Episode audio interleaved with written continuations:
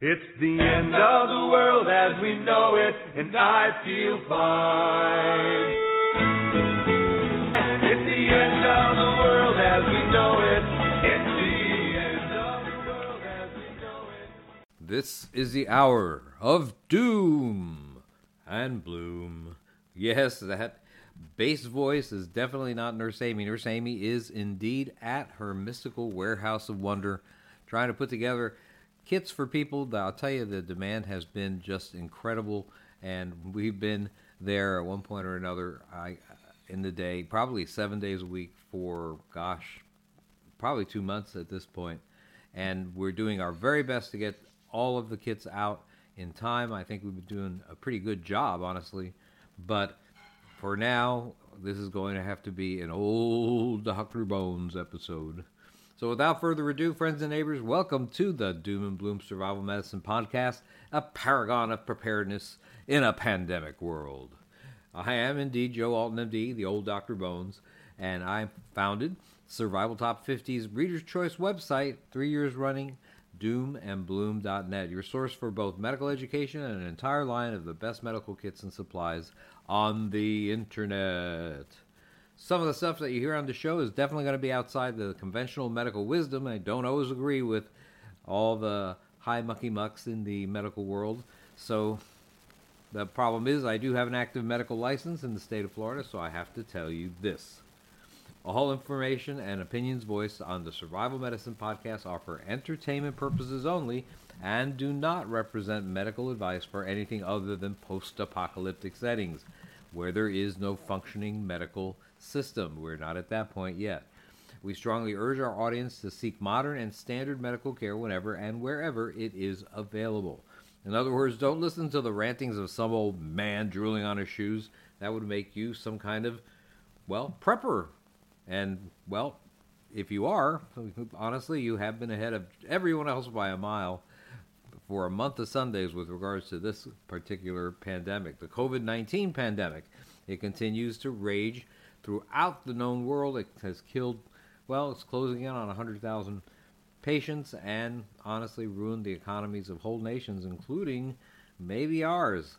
There is no proven treatment, cure, or vaccine, a common but deadly problem whenever a new virus emerges, but this lack of an option leaves all all these scientists scrambling to find a medicine that works and immediately if not sooner so what we originally took as hopeful news from China now seems to be some kind of cruel hoax they claim that they have few cases these days but I've read about ashes of thousands of people being sent to funeral homes in the city of Wuhan more than what the Chinese claim have died in the entire pandemic well, we can only hope that this is this is a hoax. That indeed China's numbers are right.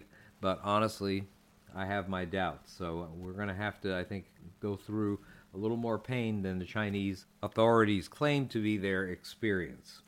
Well, so of course, the discovery of new preventative and curative treatments, that's always the goal. But the development of a brand new drug, because of the FDA's convoluted way of approval, takes at least a year or more. In some cases, it takes years and years for something to be approved by the FDA and available to the public.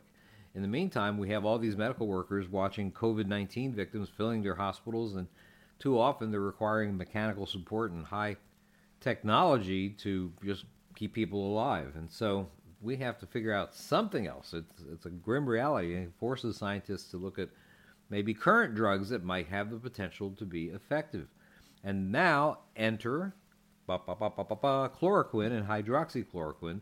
These are old drugs, anti-malarial drugs that were approved for use in 1949, 1955, and they have been used for not only treatment of malaria but also prevention of malaria, replacing the older quinine, which was made from the bark of the cinchona tree. Of the two drugs, hydroxychloroquine is probably better because it's tolerated, has fewer side effects. Now, areas where the chloroquines have been used, like South Korea, seem to have more of a handle on COVID 19 than the average hot zone. Can you use a drug for, like chloroquine, for a reason other than its original purpose, in this case, malaria? And in certain situations, yes, you can. the use of a drug unrelated to its original purpose is called an off label use. And when I practiced obstetrics many years ago, a certain asthma drug was found to slow down or stop premature labor. We used that medicine successfully to give babies more time to develop in the womb. And we did that many times. And, well, you know what they say necessity is the mother of invention. It was an asthma drug, but it certainly helped us with a lot of patients and getting those babies to, well, at least viability. So the new treatment involving the chloroquines is another such off label use. In this case, a combination of hydroxychloroquine and the antibiotic azithromycin, often with the addition of zinc supplements, is the actual treatment. It's thought by some to be the best hope so far, at least, in the treatment of COVID 19 patients. And in the hope of slowing spread and decreasing the death rate, the FDA has indeed issued an emergency use authorization, an EUA approval for chloroquines on COVID 19 patients. So that's something. The decision by the government to try the chloroquines is due to its ability to inhibit a lot of coronaviruses, including SARS, uh, the current uh, SARS, original SARS, I guess it's called SARS-CoV-1. Uh, this virus is, uh, that causes COVID-19 is called SARS-CoV-2, and it works by blocking the virus from entering the cell. Uh, viruses need a host cell to replicate, so this is probably a pretty potent option. Zinc has antiviral action that's something that's important, and chloroquine seems to help zinc in this regard, It seems to potentiate the effect of the zinc. Azithromycin, well, that's meant to prevent secondary bacterial infections, oftentimes the cause of death from people who are suffering from, let's say, influenza. They wind up getting sicker because an opportunistic bacteria has gotten into their lungs and has caused them to become very, very ill and possibly die. But the key is the chloroquine. Several pharmaceutical companies actually have ramped up production in the face of this new approval, and that is indeed something pretty good. I understand that Sandoz, the company Sandoz, S A N D O Z, actually donated 30 million doses to the Strategic National Stockpile. Now, how did all this come about? How did chloroquine wind up being considered a possible option? Well, the study that first suggested that it was effective was made by a Dr. Zelenko in New York, who takes care of a, a small population in the New York City area. And he claimed that 669 patients that had COVID 19 were 100% cured of it by using a mixture of five days of hydroxychloroquine, azithromycin, and megadose zinc. He said that there were no deaths, hospitalizations, or intubations among those given this combination of drugs. It's important to note, though, that Zelenko really has not released any data or given an explanation of the design of his study other than just orally in some interviews. Uh, he has also no analytics that other scientists can really look at and, and analyze. So we are just taking him at his word in a sense. Now, I'm usually pretty skeptical of 100% success studies, and even Zelenko acknowledges that his treatment was new and untested. It's too soon to assess its long term effects. But he argues that the risk of waiting to verify its effectiveness is greater than the risk of trying the treatment. And on that point, I couldn't agree more. The amount of time it would take to do an official study on this would be too late to save a lot of Americans that are very sick with this disease right now. As a matter of fact, if this is an effective treatment, withholding it is almost a crime against humanity. Now, Dr. Zelenko, he is not the only doctor that has been trying to research the use of chloroquines. Uh, a French scientist named Didier Raoult revealed that almost all of 80 patients that he was treating with a combination of hydroxychloroquine and azithromycin, I think he didn't use zinc in this particular study, showed clinical improvement. And that the only exception was an 86 year old patient who died and a 74 year old patient who was still under intensive care at the time of his report. By day eight of the treatment, 93% of the patients showed a negative viral load. That's pretty pretty darn good. The paper noted that the treatment allowed patients to be discharged after an average of about 5 days. Now, now we have another study. Now this study is coming from China, so of course we may have to take it with a grain of salt, but it is a different kind of study. And the difference here compared to the last two that I mentioned is that it's a randomized double blind study that's more likely to stand up to scientific scrutiny. In this situation, 62 mild case patients, mild case patients were split into two groups. One, the control group, received just a placebo, a sugar pill, and the other one received the hydroxychloroquine. And all of these people had pneumonia on CAT scan. And that treatment lasted five days, I guess similar to what Dr. Zelenko did. And for those who had cough and fever, this, those symptoms stopped about one day earlier on average if they were given hydroxychloroquine than if they weren't. The pneumonia itself, of course, um, is that's the most important thing. Have you been able to treat the pneumonia? That improved in 81% of those who took the drug, as opposed to about 55% in the control group. Now, there were four patients who did poorly in this study, but all of them were in the control group, received the sugar pill instead of the hydroxychloroquine. Now, that was a small study, but it's part of the mounting evidence that there may be something to the use of chloroquines in treating COVID 19. We need larger studies, of course, and there is one in being done in Oxford University that's going to involve 40,000 patients. That's getting underway just now, but these results, of course, are going to take a while to compile. Now, I would be remiss if I didn't mention that other small studies haven't always produced the same positive results. And one study of 11 patients showed no beneficial effect from the chloroquines pretty much at all. But that's a really tiny study, 11 patients, when you consider that there are going to be studies with 40,000 patients. And the other thing about chloroquines is that they're not without side effects. If you have heart disease, they can make it worse. They can make you have a irregular heartbeat or a heartbeat that is too slow or too fast. And headaches and nausea have been seen in some patients. As a matter of fact, one study in Sweden had to be stopped because a number of patients wound up having blinding headaches, uh, migraine type headaches. So, not everybody's on the chloroquine bandwagon. Uh, as a matter of fact, one person that you all know, Dr. Anthony Fauci, the nation's top infectious disease expert, stated that the reports of hydroxychloroquine preventing COVID 19 were anecdotal. That's medicalese for hearsay, and that more testing was needed. That doesn't mean, though, that the regimen uh, using chloroquine or some regimen using chloroquine is a phony. In drastic times, we have to remove the obstacles to any revenue that may possibly have a beneficial effect against COVID 19. Chloroquine is just one of them, and if it could save even one life, it's worth a shot to try it. Now remember that using these medications without the close supervision of a medical professional is pretty foolhardy and downright dangerous at worst. There is a functioning, if very busy, medical system out there, so you need to discuss your options with the provider of your choice, do your own research, reach your own conclusions. Everybody wants to know what the dose is for this treatment.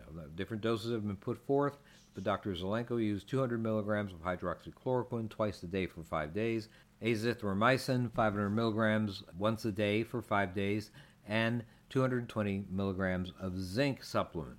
So, this is what happens in pandemic times. You wind up having individual doctors who claim success. They take that information, they try to put it into actual scientific studies, and have to make a decision whether they're going to use that treatment in the meantime.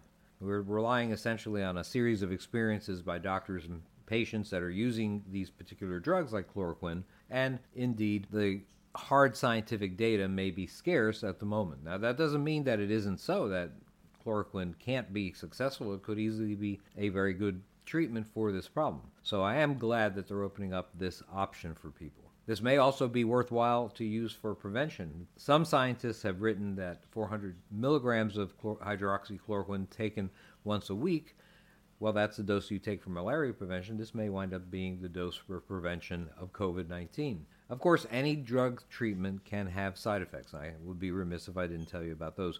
Cardiologists have been warned by colleagues in China to be especially alert for side effects in heart patients. And so this is something we have to be worried about. There are thousands of people that are now on chloroquine, and we're going to soon learn if it pans out to be a good treatment for COVID 19.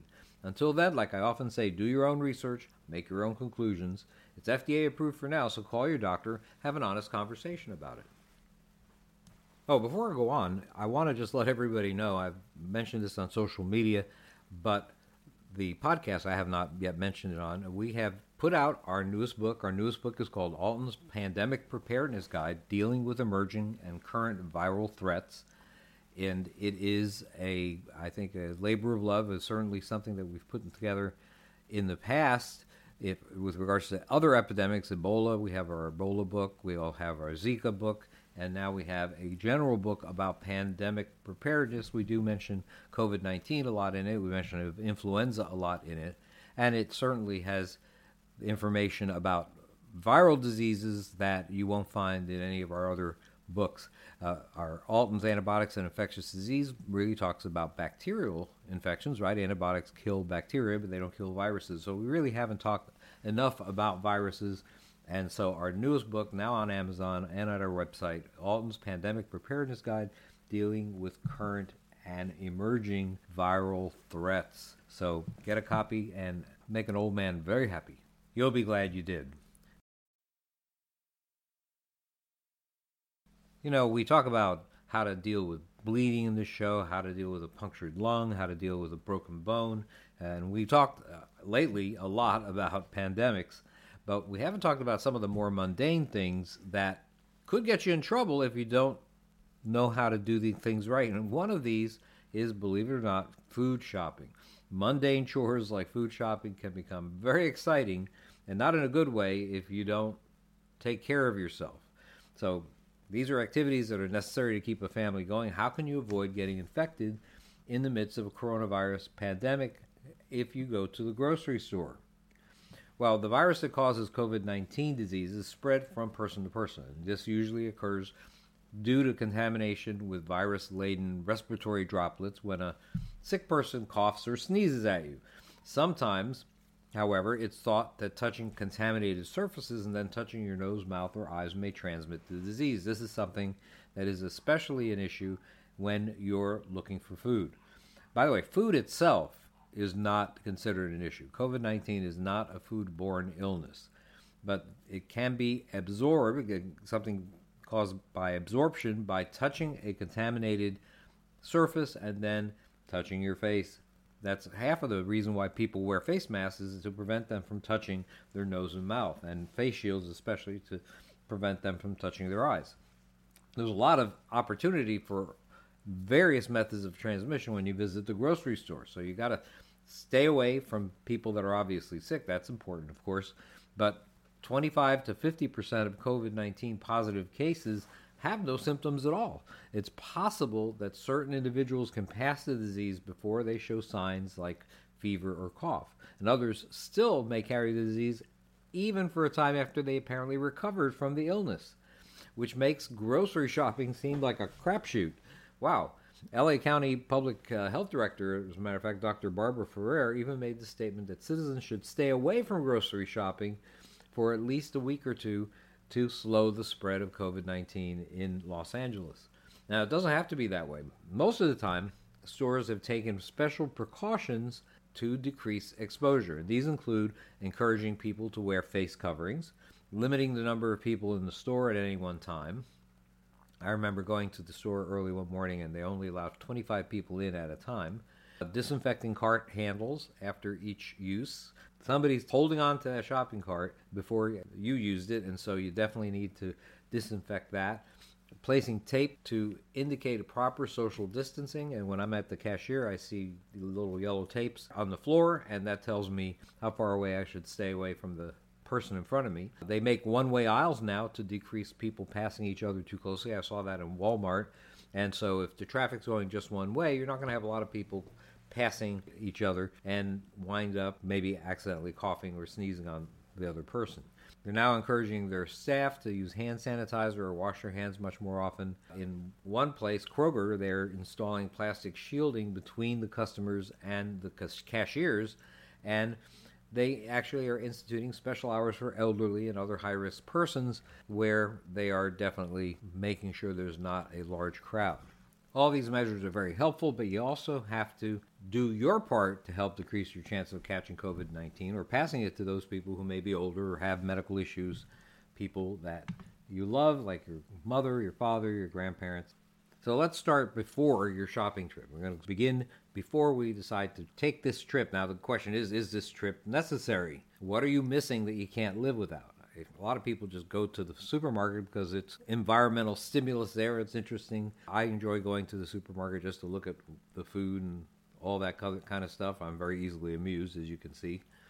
But you really have to ask yourself is this trip necessary? What are you missing you can't live without? If you can lower the amount of visits to get groceries, we're dropping the number of possible exposure events, both to yourself and others. Now, if you decide you do have to go, I would say to buy enough for a week or two. Make a list so that you remember every item that you'll need to get by. You might consider finding out if delivery service is available. Many food stores and even restaurants nowadays are encouraging people to buy online and arranging delivery or at least curbside pickup so that they avoid direct handoffs that could spread disease. The highest viral load in the environment is indoors, so the fewer stores you actually enter, well, the better. Let's say you can't get food delivered or curbside pickup. In that case, ask when the slowest times are for that particular store. Less customer traffic means less exposure. And don't forget to wipe down your doorknob and steering wheel with disinfectant as you leave and on returning. If you're going inside, it's best for one person to do the shopping. Leave the kids at home if at all possible. Children are just innately curious. They're going to touch all sorts of stuff, and invariably, they're going to stick their fingers in their nose or otherwise touch their face. A lot.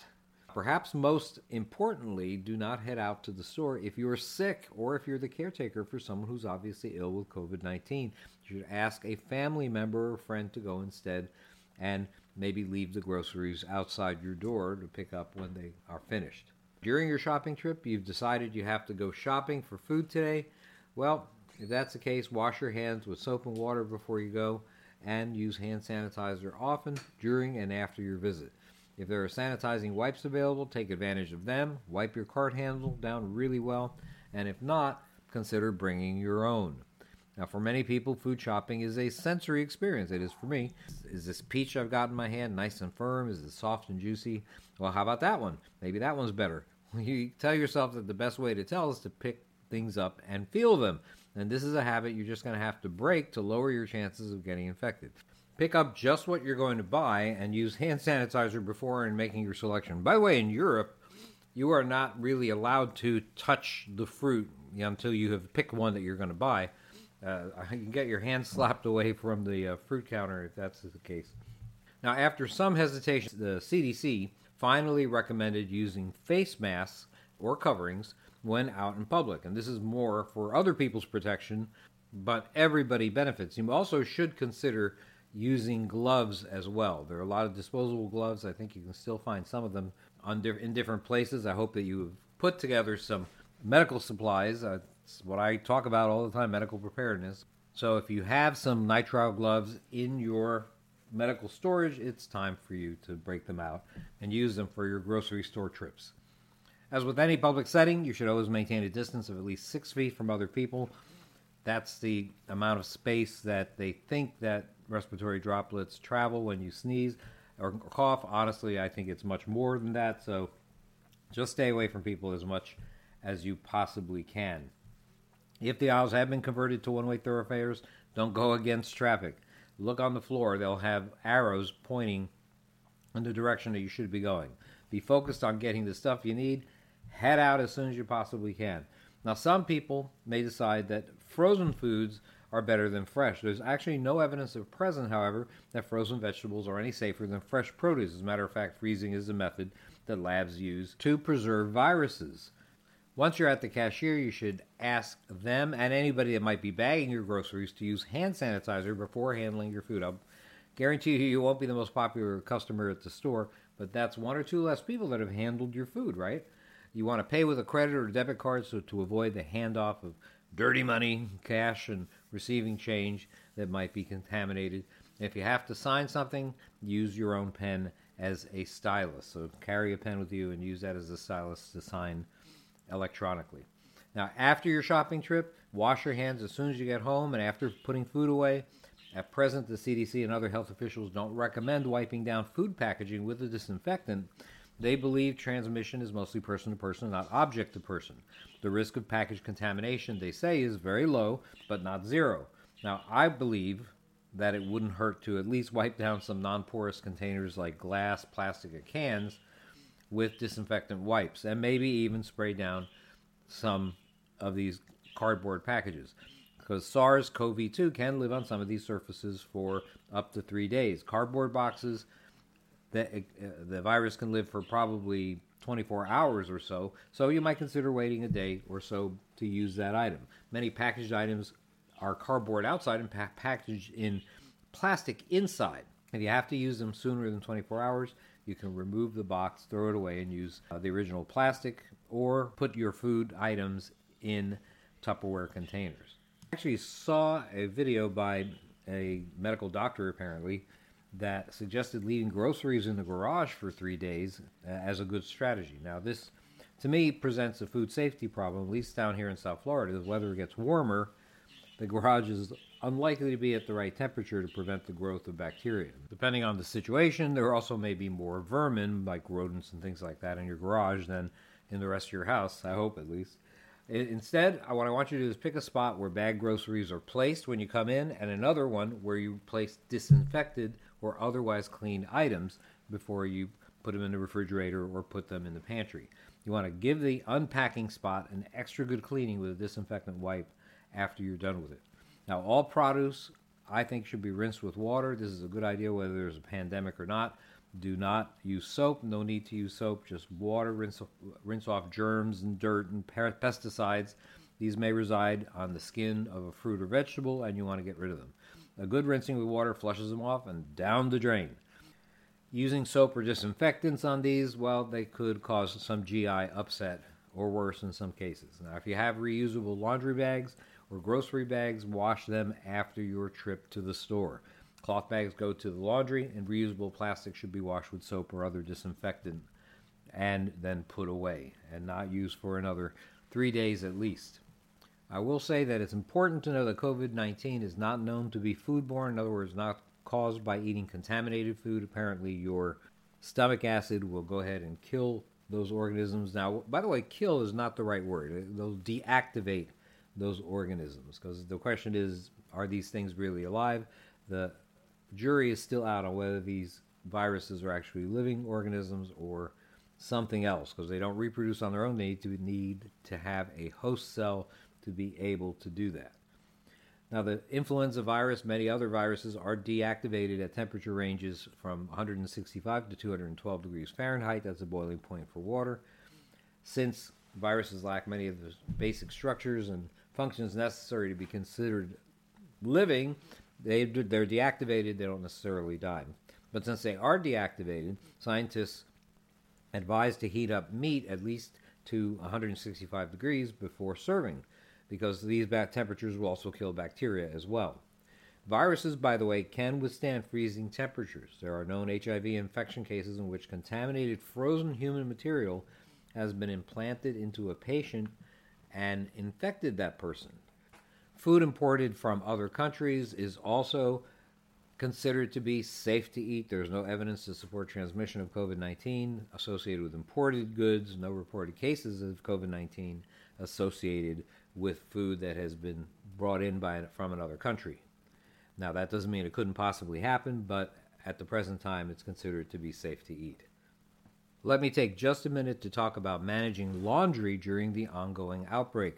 The CDC advises that households with confirmed or suspected cases of COVID 19 follow certain instructions when cleaning clothes, linens, towels, and other items that wind up going into wash that may have been used by infected folks. Now, you want to always wear gloves when you're t- touching a sick person's laundry. Disposable gloves always are useful. Discard them after each use. Reusable gloves should not be used for purposes beyond disinfecting and cleaning surfaces of COVID 19. Don't waste them on clothing. You certainly want those to last a good long time. Don't shake out dirty laundry. Now, this reduces the possibility of the virus dispersing through the air. Remember that respiratory droplets are a main way that people wind up getting this uh, infection. Now, you can wash a sick person's laundry with other items according to the CDC. Now, I personally don't agree with this. I would dedicate a wash to sick people's laundry. I think that is the safest way, but follow the manufacturer's instructions when you're washing your laundry. Use at least use the hottest appropriate water setting for the items if you possibly can. And then make sure that they are dried completely. before they're used. You want to keep your hands clean, of course. So you want to wash your hands immediately after you take off your gloves. If you're not using gloves when handling the dirty laundry, boy, you better wash them properly afterwards if you expect to stay healthy. Now, you want to keep hampers clean, and you certainly want to put food, uh, dirty laundry in hampers until you're ready to do the wash. And after putting the laundry away, you want to clean and disinfect those hampers that you that were used to store dirty clothing from people that are COVID infected. So this is important. You want to consider use, using, by the way, a disposable bag liner or reusable bag liner that can be washed as you take clothing from the sick room to the laundry room. So these are issues that people have to think about. Food shopping, laundry, these are mundane things. People are bored to hear about them, but at least now you know the right way to do things. Well, that's all we have for today. I hope that you'll keep tuning in to the Survival Medicine podcast. We'll get Amy on here next week for sure. Thanks so much.